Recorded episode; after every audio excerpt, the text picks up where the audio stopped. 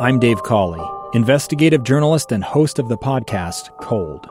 Don't miss Cold's new season 3, where I look into the unsolved disappearance of Cherie Warren, a woman last seen leaving her job at a Salt Lake City office in 1985. Police cast suspicion on Cherie's estranged husband and boyfriend, but never made any arrests or recovered Cherie's remains. Find Cold Season 3, The Search for Cherie, anywhere you get your podcasts. We have throughout this week been talking uh, at length about the plans being formulated by school districts throughout the state of Utah. They have a deadline coming up, as you know. Uh, by August 1st, it has been required of the school districts and schools by the state school board to have a plan in place and be ready to publicize that plan so that parents and students, of course, will, as they prepare for uh, returning to education in some form or another, uh, know uh, what is coming their way. So, right now, we are in the midst of uh, various public meetings, uh, there are surveys being distributed. Some school districts have put forth their policies already. Uh, there are debates being had amongst county commissioners. Right now, uh, there is a flurry of activity in terms of what will happen in about a month's time when it's time for students to go back to school uh, traditionally. And maybe uh, if they, if that's not the case, uh, what'll happen if they are sitting at home on their computers, as was the case for a good portion of this year. Let me tell you very quickly. My mother uh, I got. I should get her on the program someday. You should meet her. You'd like her. She's really, really nice. she raised a fine son like me, so how could she not be? She's a teacher in Missouri, a middle school teacher. She teaches history. Uh, very proud of her uh, for for undertaking that uh, great profession. Uh, but I, I was speaking to her the other day about this very same issue. What are what are you doing in Missouri? What is your school uh, what have they decided to do in the fall? And here's what's going to happen there. Uh, very simply, and I think this will ultimately become uh, most of the, the norm for districts around this state as well. Uh, there will be full time, uh, in person instruction. So if parents and students are all comfortable, uh, then those students will report to the classroom. There will be, you know, there'll be the arrows on the on the ground in the hallway to direct movement and help with that type of stuff. And they'll uh, have some precautions about social distancing and masks. I think will be encouraged. I don't know if they'll be mandated in Missouri, uh, but masks will be a part of the plan. And if students are not comfortable or if parents don't want to send them in, there will be online learning, and they can uh, pick any combination of that that they would like. Now, here's the last question: What happens if a student does come down with the coronavirus and attend school? Well, uh, they have a plan for that in Missouri. And if a single student comes down with the coronavirus, if they test positive, then everyone like that moves to remote learning. In an instant, everyone moves to remote learning for a time. And then they'll reassess uh, after a two week period of quarantine.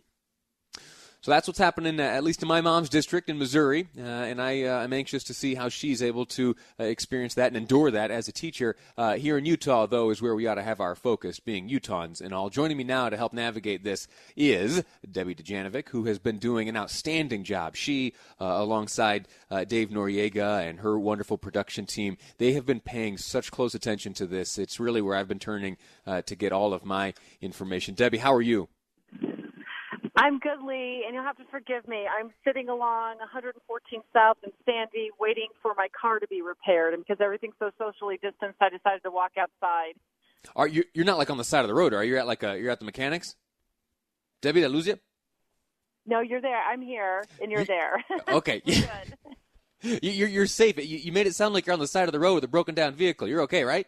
I am. I'm okay. The car is actually just being repaired right now, so oh, okay, okay. a few minutes. But I decided to, to join you outside on the lawn uh, here on 114th South. So I hope it's not too noisy for you. No, no, it, it sounds great. You this morning on your program, you had chance to speak with Rhonda Bromley. She's the assistant superintendent of the Alpine School District. You you had a big question, similar to the one I asked of my mom. What happens if a student comes down uh, with the coronavirus? What did you learn? Well, I was really concerned about reading after I read some online stories this morning before I came into work at about four o'clock in the morning. And it didn't seem to me that the Alpine District, when I read those stories, had much of a plan that they were going to leave it up to the teachers. And my first thought was, I think about a year ago, we were bashing on teachers for assigning too much homework. Uh, why in the world are we going to leave a decision about a worldwide pandemic in the hands of a teacher? Uh, I thought that would be really unfair to the teachers, but I felt sort of a sense of relief after talking to the uh, assistant superintendent during the David Janovic show this morning. She called in, and at least my estimation as a mom asking these questions, uh, even more so than a journalist, I mean, what are you going to do when COVID comes to class? And she said they're going to take the child out of the classroom, that they have nurses in the schools, uh, thanks to a cooperative agreement with the health department in Utah County. The nurses will make the assessment. They have a quarantine room in the schools, and then the parent will be instructed to come pick up the child.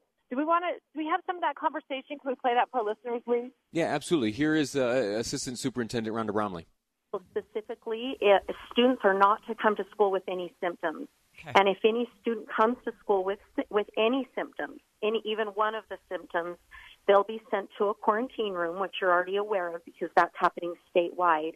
And then parents will be called and parents will need to come and get them. If there's a situation where a student has been exposed or we find out that a student is positive when it comes to um, the virus, then our health department steps in and partners with us when it comes to communicating. There's not a set rule right now that says if this happens, then here's the protocol. They deal with each of those on an individual basis. They've been doing that for us all summer, and it's it's been working great.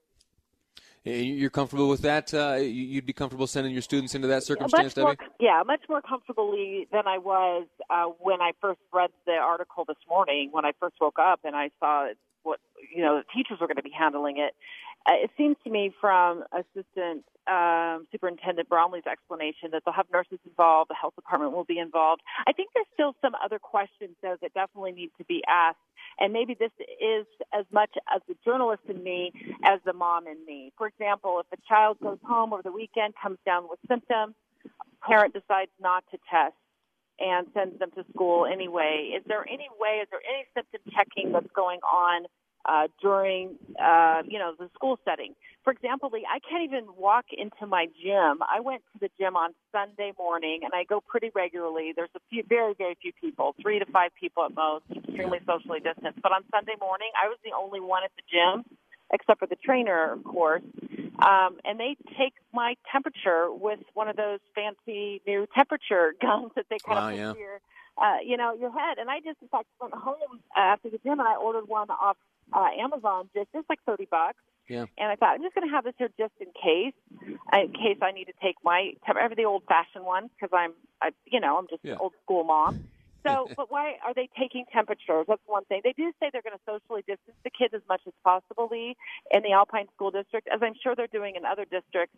But still, as we know, classroom space is tight. Uh, Alpine District has 80,000 students.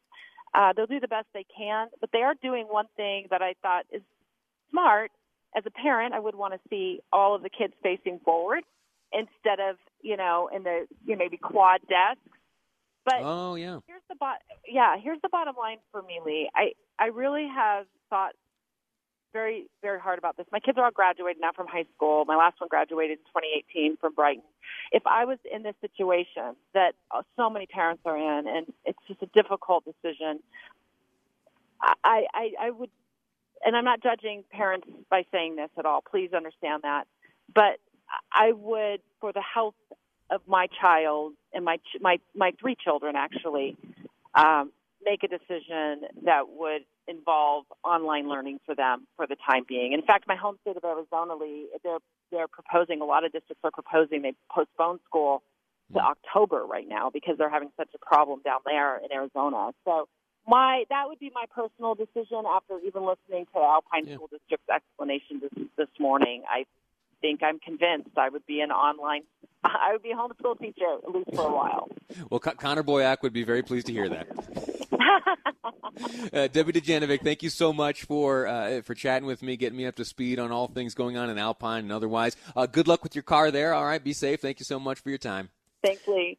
All right, we're going to take a break. When we come back, we're going to look at Utah County, specifically a debate which is playing out amongst the three county commissioners there Bill Lee, uh, Tanner Ainge, and Nathan Ivie. We'll hear from all three of them over the next half hour here on KSL News Radio.